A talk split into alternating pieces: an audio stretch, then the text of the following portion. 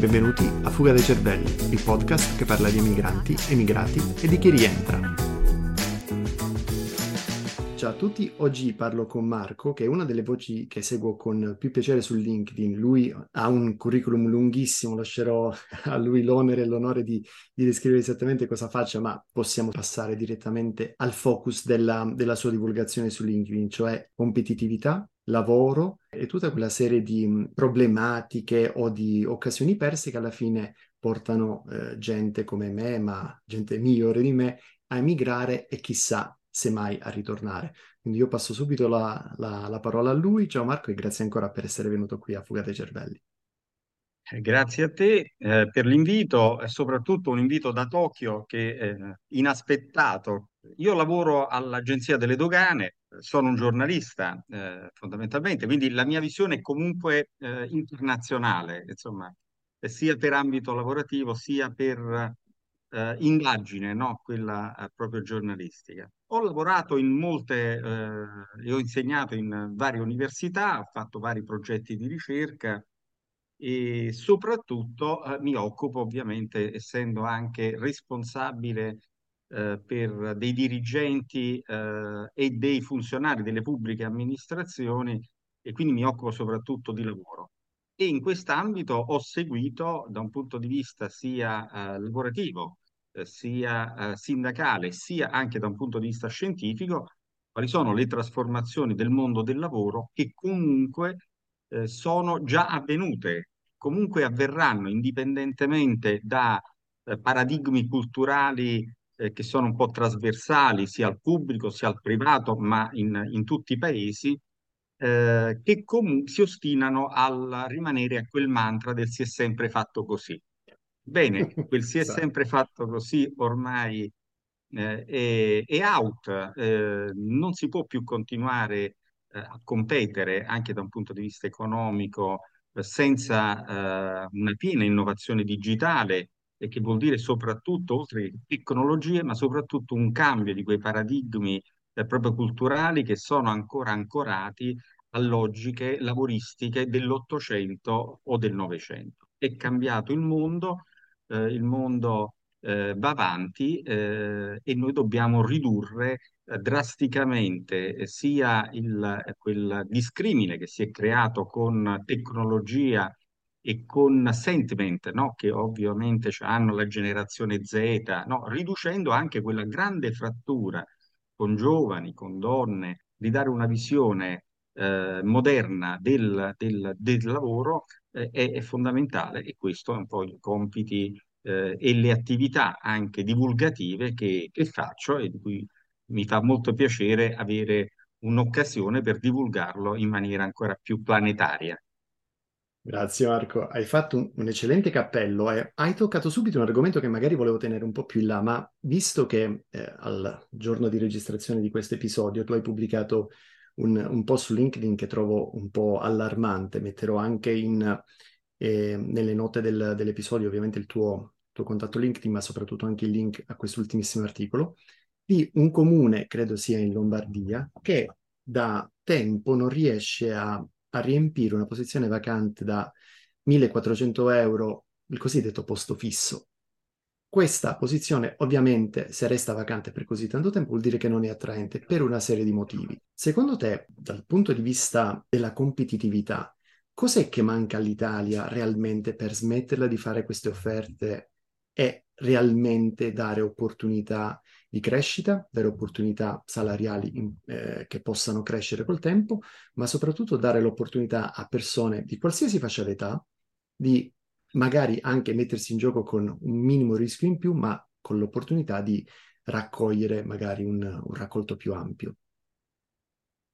Noi abbiamo un gravissimo, tu hai citato un esempio del, del, del pubblico su cui poi ovviamente posso darti proprio dei dati eh, in esclusiva, sì, ma è un problema che comunque eh, è collegato a tutto eh, questa ripeto, una frattura generazionale. Noi non ingaggiamo più eh, nell'ambito sia nel privato sia nel, nel pubblico. Nel privato perché anche professionisti, specialisti, ingegneri, tecnici, quelle professioni STEM che sono tanto ricercate, si trovano molto spesso eh, ad aver offerti eh, contratti, partita IVA per capirci, di collaborazione 300, 500 a 700 euro al mese, che è un qualcosa assolutamente fuori da qualunque tipo di mentalità, qualunque prospettiva di crescita, qualunque dignità anche umana. Spesso stiamo sostituendo, voglio dire, anche per professioni ricercate, a un nuovo modello di schiavitù ehm, ammantato dietro la logica, ah, i giovani non vogliono fare sacrifici, non vogliono fare la gavetta ed altro. La gavetta non è un professionista, uno specializzato, eh, sentivo nei giorni scorsi, no? Eh, anche eh, hai intervistato dottorati, no? Quindi dottorandi, ma anche persone che già dottorato, a cui dopo aver chiesto tutta un'esperienza, li assumi. Molto spesso queste assunzioni avvengono addirittura quando hai un'età avanzata, quasi 40 anni, pretendendo di trattarli da junior. Quindi eh, con, eh, per capirci, persone con 10 anni di esperienza poi trattate come junior nell'ambito del, degli assetti. Bene, eh, uno, uno, dei danni maggiori di questa mentalità, eh, mentalità che deriva eh, da vari aspetti. Mm, adesso ti do già il finale. Il finale è che Prego. noi abbiamo 6 milioni di emigrati all'Italia iscritti ai registri AIRE e abbiamo in cambio, e sono quasi tutti, voglio dire, buona parte laureati, ma anche diplomati, specializzati, professionisti, tutte competenze di cui l'Italia avrebbe bisogno. Nel frattempo abbiamo 5 milioni e 8 dato che potrebbe esserci qualche, no, qualcuno in più clandestino, ma che sono gli immigrati, che sono molto spesso un po' quelli che cercano anche i datori di lavoro, no? I cinque mesi per raccogliere i pomodori nei campi, nel settore agricolo, oppure colf e badanti. Bene, e questo è il segno di una mancanza totale di visione strategica integrata da parte della politica negli ultimi 30 anni perché questo vuol dire impoverire il paese. Noi stiamo trasferendo all'estero, costringendo ad andare all'estero, nostri figli, nostri nipoti, personale con alta competenza, che abbiamo formato, quindi su cui abbiamo investito, e poi al momento del, dell'ingresso, voglio dire, in un mondo del lavoro, anzi augurandoci, no? offrendogli eh, proprio perché hanno maggiori competenze, perché il nostro sistema anche universitario è un sistema universitario estremamente qualificato. Le nostre scuole, nonostante tutto e tutti gli sfaceli che sono stati compiuti in questi anni, sono ancora in ottima, eh, un, un'ottima formazione. Bene, e tant'è vero che poi i nostri, i nostri, quando vanno all'estero, sono estremamente apprezzati, qualificati, perché eh, rimani, rimani in quegli ambiti, anzi arricchisci con quell'esperienza internazionale proprio quel, quella mens sana, quella mens creativa propria, mettiamola così, della, del, della nostra Italia. Ebbene, eh, quando li mandiamo, eh, non riuscire invece creare, no, a creare delle eh, occasioni, si dice questo non è un paese per giovani, no? Eh, ma il non capire che eh, probabilmente vale anche per tutto il resto del mondo, ma in Italia è aggravato dalla nostra necessità invece di avere queste professionalità e noi escludiamo invece proprio le persone più qualificate. Oltretutto, più qualificate in determinati settori come l'innovazione tecnologica, eh, ti faccio l'esempio del PNRR, non so se eh, si è sentito anche, anche in Giappone il discorso del PNRR, pensa che noi abbiamo assunto per, eh, dopo un blocco di oltre vent'anni, no, nelle pubbliche amministrazioni, abbiamo iniziato ad assumere i famosi giovani con esperienza. Ebbene, li abbiamo assunti praticamente l'età media, quelli a contratto a tempo indeterminato, è di 40 anni. Poi abbiamo avuto un crollo, un crollo, cioè abbiamo avuto per la prima volta la rinuncia al posto fisso, quello che è stato eh, praticamente anche riportato no? in un noto film anche da Checco Zalone, no? quello del mito del posto. Perfetto, non c'è più neanche quello, perché ovviamente noi abbiamo che stabilmente abbiamo che il 20% rinuncia al posto. Rinuncia al posto dopo aver fatto scorrere tutte le graduatorie possibili. E al, al, in determinate realtà d'Italia abbiamo avuto che la rinuncia è stata pari al 90%. Perché? Perché il concetto non è solo la migrazione storica per le diseguaglianze no, economiche da nord, sud a nord, ma per 1400 euro non ci si trasferisce, abbiamo avuto tantissime rinunce, da Verona a Imola. Perché eh, dico Imola, non Milano dove gli affitti, penso che siano, eh, trovi dei loculi eh, un po' eh, simili a quelli che si trovano in quelli che ci sono qua, sì. Ecco, ma eh, non ti trasferisci a Imola dove, perché un affitto comunque viene a costare nella migliore delle ipotesi in periferia 600 euro, poi ci devi aggiungere eh, la luce, l'acqua, eh, le utenze eh, telefoniche. E poi il fatto che 40 anni comunque usualmente molto spesso si ha una moglie, un marito, dei figli, ebbene, che lavorano a loro volta, quindi dovrai pure tornarci ogni tanto. Ecco, non è pensabile, non è pensabile trattare eh, l'ingresso nel mondo del lavoro e i giovani in questo modo. Pensa che per il, il PNRR, dove servono soprattutto figure STEM, no? serve personale, oltretutto in tutto il mondo, anche l'Italia l'ha dovuto scoprire, che si costruisce le infrastrutture ormai con metodologia BIM, Building Information Modeling.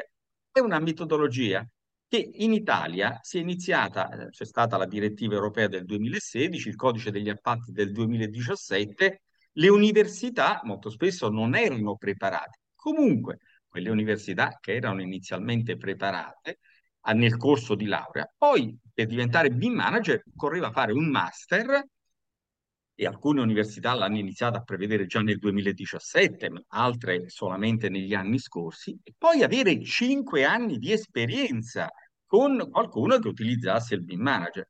Viceversa, eh, come abbiamo reclutato aziende pubbliche e aziende private? Sai l'età media dei precari, perché contratti a tre anni, no? Di precari che magari dovevano mettere nel curriculum che avevano esperienze per 500 milioni di euro, no?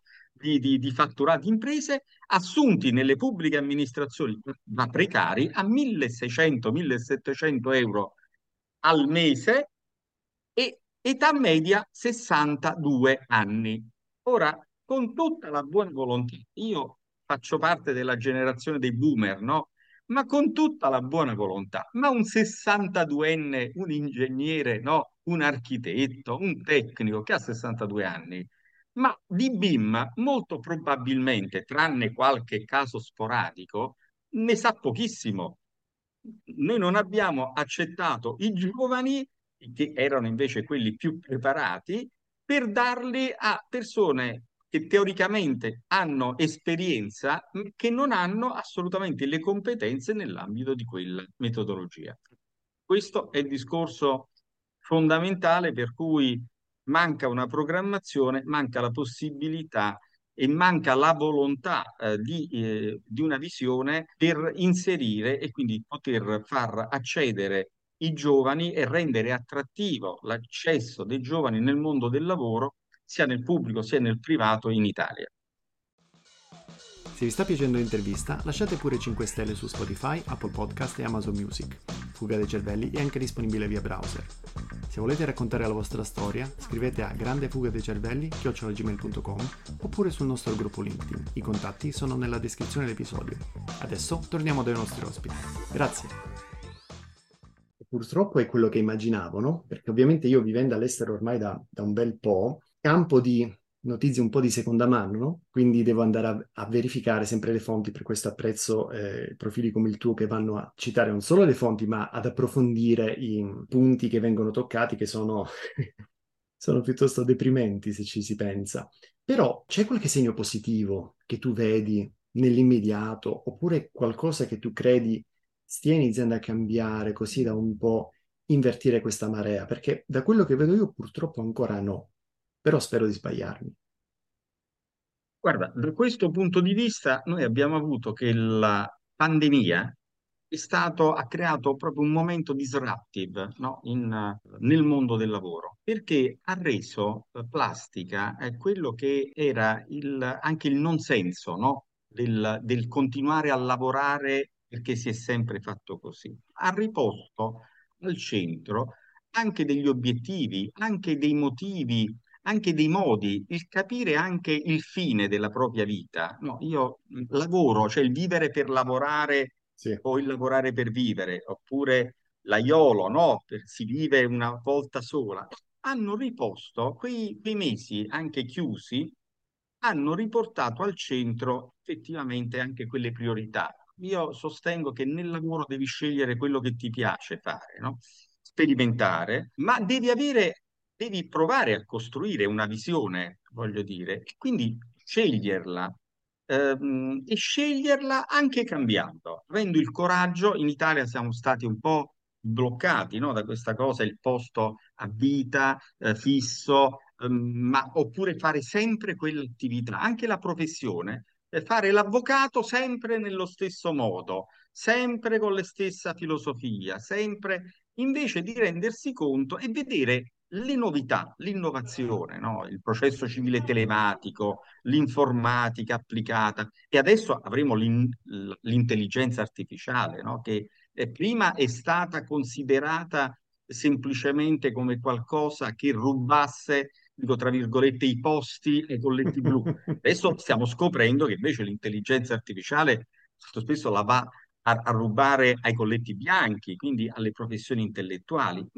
Il capire che non ci si può opporre semplicemente, dobbiamo governarle, dobbiamo crescerle, dobbiamo eh, insegnare come gestire, come riconoscere le fake news, oppure come poter utilizzare l'intelligenza artificiale anche come una modalità per studiare, non per copiare come si poteva fare no? per le vecchie versioni, traduzioni o per sì. scrivere un qualche cosa. Ecco, è una diversa modalità. Bene, il, eh, il, la pandemia ha imposto, così, all'attenzione un termine come il lavoro agile. In Italia è stato declinato con il termine smart working, no? un termine, un inglesismo che in realtà appunto non esiste nel resto del mondo, per significare che il lavoro agile è un lavoro eh, che è molto più della liberazione della prestazione lavorativa da vincoli di luogo e di tempo, proprio un'innovazione profonda nel senso stesso del lavoro, perché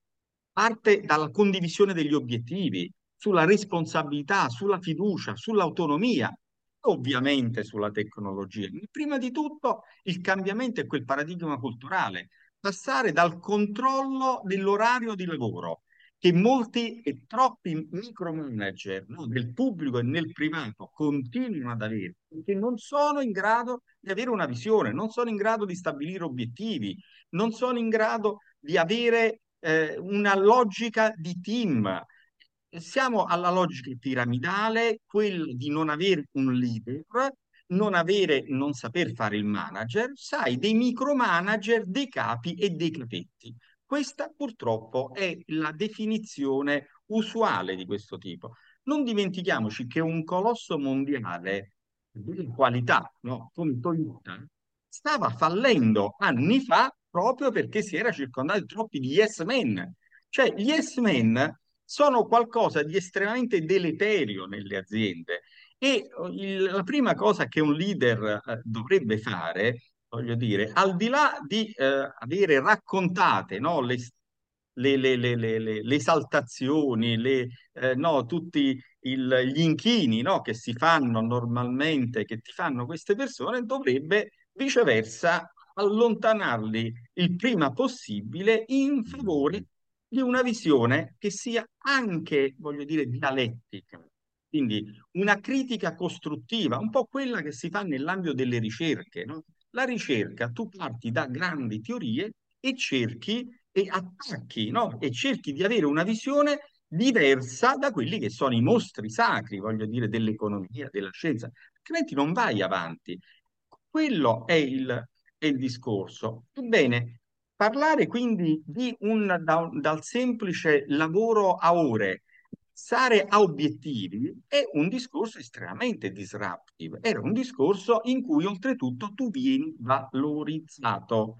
Perché? Perché mentre i cosiddetti yes men no? sono quelli che normalmente fanno carriera, sono quelli anche più pavidi, quelli che hanno meno qualità, quantomeno hanno minore creatività. Ebbene, l'obiettivo, io posso essere anche un po' più introverso, ma nel momento che mi misuri come obiettivi, io ho anche un'altra prospettiva. Qui parliamo di un altro aspetto eh, dell'Italia e questo colpisce un po' di più il pubblico. Perché lo stipendio, ne, ne hai parlato prima tu, 1400 euro, stiamo parlando di laureati masterizzati, cioè persone che dopo la laurea hanno anche dei master e poi addirittura negli enti locali, quelli del comune, chiede anche un'elevata professionalità, quindi potresti avere anche dottorati di ricerca o particolari esperienze per andare a 1400 euro. Ma il problema non è quello del, del 1400 euro. Io ti voglio citare direttamente, perché altrimenti sono chiacchiere, io sono abituato alle belle. Quindi l'area dei funzionari, noi abbiamo gli operatori, gli, gli assistenti, per capirci, diplomati che abbiano determinata specialità, e funzionari, ecco, negli enti locali abbiamo area dei funzionari di elevata qualificazione. Qual è la retribuzione tabellare nuova con l'ultimo contratto, quindi aggiornata proprio 23.212 euro 35 all'anno.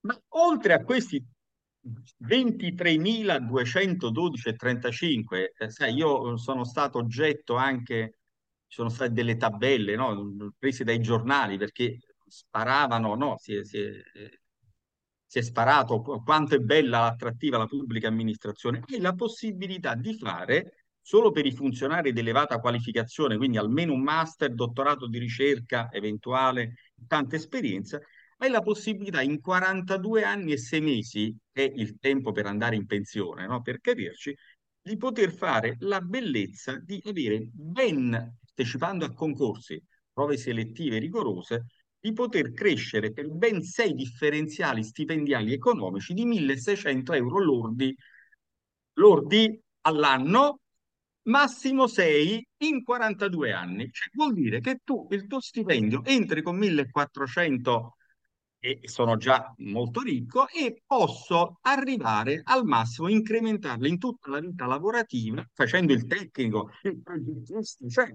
renditi conto che cosa vuol dire, no? Infrastrutture de- de- comunali, ponti ed altro, perfetto, arrivo il massimo a 10.000 euro lordi a fine carriera. Nel frattempo l'inflazione magari se li è mangiati tutti. Manca quindi la prospettiva di carriera.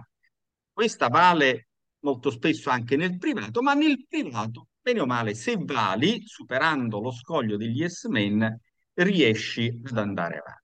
Il terzo punto fondamentale, manca totalmente la formazione. La formazione in quelle, la formazione di base, perché serve in quella giuridica, serve economica, ma soprattutto se parliamo di innovazione, no? se parliamo di data engineering, no? se parliamo di tutta una serie di, di, di, di intelligenza artificiale, ma parliamo anche di mezzi di comunicazione, no?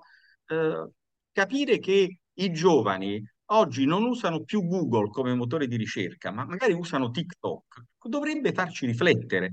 Io che pure insegno, no, io ho insegnato eh, all'università, quindi ho insegnato eh, su master no, di alcune università anche prestigiose, quindi insegnavo per manager, per leadership, mi ponevo sempre il problema che anche se siamo bravi, scriviamo, siamo esperti, ricopriamo ruoli di importanza, dobbiamo capire che se vogliamo parlare con i giovani, non possiamo pensare che loro si debbano adattare per forza a noi dobbiamo ragionare invece in un concetto diverso. E eh, per darti che il mondo sia cambiato, eh, perché magari altrimenti io, e qualcun altro che ho sentito anche nelle, nelle tue interviste, eh, si possa essere considerati rivoluzionari, ti leggo tre righe di, che sono contenute nel mio libro e che ho pubblicato per Franco Angeli, che si chiama Dimensioni dello smart working, sfide ed esperienze per una transizione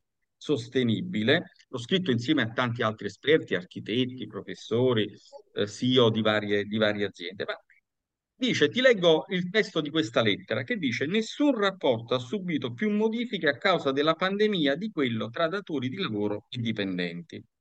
Sebbene l'uscita della pandemia per le aziende sia un'occasione di ricostruzione, i CEO si trovano davanti a un paradigma radicalmente diverso da ciò a cui eravamo abituati. La normalità prevedeva che i dipendenti andassero in ufficio cinque giorni alla settimana. Raramente si parlava di salute mentale sul luogo di lavoro e i salari della manodopera a basso e medio reddito crescevano a malapena. Quel mondo non esiste più. Le società e le amministrazioni che non si adeguano a questa nuova realtà e non danno seguito alle istanze dei loro dipendenti, lo fanno a loro rischio e pericolo. Questo non è firmato da un pericoloso sovversivo, ma è firmato dal CEO di BlackRock, Larry Fink, il guru del capitalismo mondiale, nella lettera mandata ovviamente agli investitori, agli azionisti e a tutti i consulenti. Bene, capire che queste, che il mondo sia cambiato, che noi dobbiamo andare incontro a queste trasformazioni, che dobbiamo occuparci di salute e di benessere mentale, dobbiamo occuparci della crescita, il capitale umano, quello che viene normalmente usato come risorse umane, no? Il capitale umano è alla base di una diversa, di, del valore dell'azienda il team, il lavoro di team è un lavoro che ormai non può essere più quello ipergerarchizzato, ma deve essere quello coinvolgente, l'occuparsi anche di tutti gli aspetti, ovviamente, anche della vita, quindi della qualità della vita, della qualità anche del lavoro, perché ti ho sentito anche te in qualche intervista, il problema è che uno cambia e quando l'ambiente è tossico, soprattutto per un capo no, particolarmente ottuso. Bene, è quello, l'ambiente tossico, è un discorso estremamente sottovalutato. O io mi rinchiudo un po' alla Fantozzi no? in, determinati, in determinati mondi e non collaboro, no? perché da questo derivano tutte le, le visioni, no? insomma, tutte le varie filosofie, il quiet quitting, il, il discorso di eh, ritirarsi, il fare il meno possibile, oppure lo coinvolgo. L'engagement è un altro dei termini, come il benessere organizzativo, che è estremamente sconosciuto, ma è sconosciuto anche a grandi aziende, che molto spesso lo si fa ricadere esclusivamente in un hai un leader o un manager particolarmente illuminato, ma se non hai cambiato la struttura, alla fine, alla fine cambia e ritorni, ritorni al Medioevo eh, o a qualche teoria proprio dei Flintstone che un po' da, da Anne Barbera e del mondo, mondo, mondo preistorico. Insomma. Marco, io ti ringrazio per questa spiegazione di quello che tanti come me che vivono all'estero possono aspettarsi rientrando in Italia, no? Salari bassi, possibilità di carriera un, un po' limitate. Eh, innanzitutto, prima di salutarci, vorrei eh, cogliere l'occasione per eh, suggerire a chiunque ci ascolti di seguirti su LinkedIn perché tu condividi praticamente quotidianamente e sempre eh, notizie che tu vai ad approfondire. Ma andrò anche a mettere in, um, nelle note dell'episodio il, il link al, al tuo libro, così da spargere il più possibile la voce, perché come argomento che ho toccato anche in altri episodi che verranno, lo smart working deve anche essere una delle opportunità che l'Italia debba mettere in, in piedi per mantenere i talenti che ci sono e soprattutto per dare un'idea in più a chi voglia rientrare. Se posso, mh, Prego. approfitto di questa trasmissione seguitissima per una volta sì. tanto per ingaggiare io, no? Quindi Vai. approfitto della tua, della tua trasmissione e quindi anche di tutti coloro che la seguono in tutte le parti del mondo per dirti che proprio perché il mondo è cambiato e sta cambiando, abbiamo creato un gruppo di monitoraggio che si occupa di studio su innovazione, organizzazione e trasformazione del lavoro. Quindi andiamo a analizzare, quindi fornire sia ho incontrato il, il, commissario europeo Schmidt, commissario al lavoro e ai diritti, eh, venerdì scorso, ma sarò il 30 in Bruxelles proprio per acquisire eh, da tutte le varie, eh, le varie ricerche, eh, settimana, quattro giorni, in Inghilterra, eh, anche quello che è iniziato in Corea del Sud, ma anche proprio la cultura giapponese, no? che era molto orientata su un estremo workaholic, no? e che oggi si sta rivedendo, sta cambiando. Ecco, vorrei, noi abbiamo, andiamo a analizzare i nuovi modelli organizzativi, ti dico, c'è dall'Australia del Sud ha, ho incontrato Jeffrey Sachs della Columbia no, University per fornire tutti questi studi. Ecco, vorremmo coinvolgere anche eh, uno particolarmente attento, ma lo dico anche se ci sia qualcun altro, quindi può mettersi in contatto proponendoci eh, esperienze, voglio dire, al di là tu hai una doppia visione sia di estrema comunicazione e anche come manager, voglio dire, in un'importante importante multinazionale. Noi andremo a analizzare, ripeto, dal, dal, dal, lavoro che si fa in BlackRock, lo faremo anche per, per tante grandi aziende internazionali, per dirti anche che il mondo del lavoro cambia. A volte si pensa che cambia solo nelle multinazionali. No, noi abbiamo un esempio eccellente della Ducati, che è un patrimonio nel mondo, un'azienda di 1000-1200 dipendenti, altissima reputazione, gruppo attualmente posseduto da tedeschi, dove il lavoro agile si fa dal 2017 anche alla catena di montaggio, quella per sfatare che il lavoro agile sia quello che fai da casa. No, il lavoro agile è quello che fai in autonomia, fiducia e esatto, capacità di organizzarti. Esatto. Poi riesci a lavorare anche 30 ore essendo pagato 40 e la produttività stranamente in 5 anni aumenta, prodotto utile netto del 42,7%. Ti faccio per ultima, ti do una notizia straordinaria perché stiamo aspettando di verificarla, ma c'è un'officina del Tanino di Mantova, magari la trovate anche su Google, dove i dipendenti sono al lavoro tre giorni su sei. E ti dicono, rispetto all'incapacità di trovare i dipendenti perché giovani vogliono avere il sabato, la domenica libera, ti dicono che non hanno problemi del trovarlo, hanno incrementato i punti vendita quindi c'è una possibilità di cambiare. Ovviamente ogni settore è un settore diverso, ovviamente va fatto la sperimentazione, ovviamente come dico ai giovani scegliete anche che cosa nella vita, siate estremamente no, metodici, prudenti, anche se dovete essere anche fortemente coraggiosi, no? voglio dire, ad aprirvi al mondo e a nuove esperienze. Valutatele tutte in positivo e poi c'è la scelta, no? Andare sicuramente le esperienze all'estero, no? Sono, sono importanti, anche io ne ho fatte tante, ma è importante soprattutto entrare nella cultura anche dei, dei popoli e lo puoi vendendo i panini su una spiaggia o facendo uh, artigianato o facendo il fotografo, ecco, mettiamola in questi termini, tante cose. Fare il giornalista certamente mi ha aiutato a conoscere più la cultura, ma Prendetevi del tempo, studiate, lo studio è importante, io dico sempre completatelo, arricchitelo. Lo studio continuato anche in età avanzata oggi è l'unica medicina esistente per l'Alzheimer. Ecco, mm, sarebbe solo per questo dovreste sempre continuare, ma è la curiosità, arricchire, arricchire la propria, la propria mente, poi scegliere. E ripeto, perché noi cambiamo in in, nel corso della vita, noi dovremmo quantomeno cambiare mestiere, ma magari non cambiando azienda, anche se no, è, può essere troppo disruptive, ma comunque cambiando proprio la mentalità, accettando sempre nuove sfide e cambiando comunque o facendo anche altre cose, arricchendole con queste ottime trasmissioni, ma arricchendole anche con scritti, libri, pubblicazioni, eh, relazioni umane. Questo è sicuramente quello che fa la differenza tra noi e qualunque intelligenza artificiale, le relazioni umane e la creatività che ad oggi nessuna intelligenza artificiale potrà mai avere. Marco, grazie mille, anzi soprattutto ancora, grazie, grazie. ancora per aver esteso il saluto finale, sono molto felice che siamo entrati in contatto e chissà, magari potremo collaborare su qualche progetto nel, nel futuro assolutamente me lo auguro. È, un, è una sfida sempre nuova.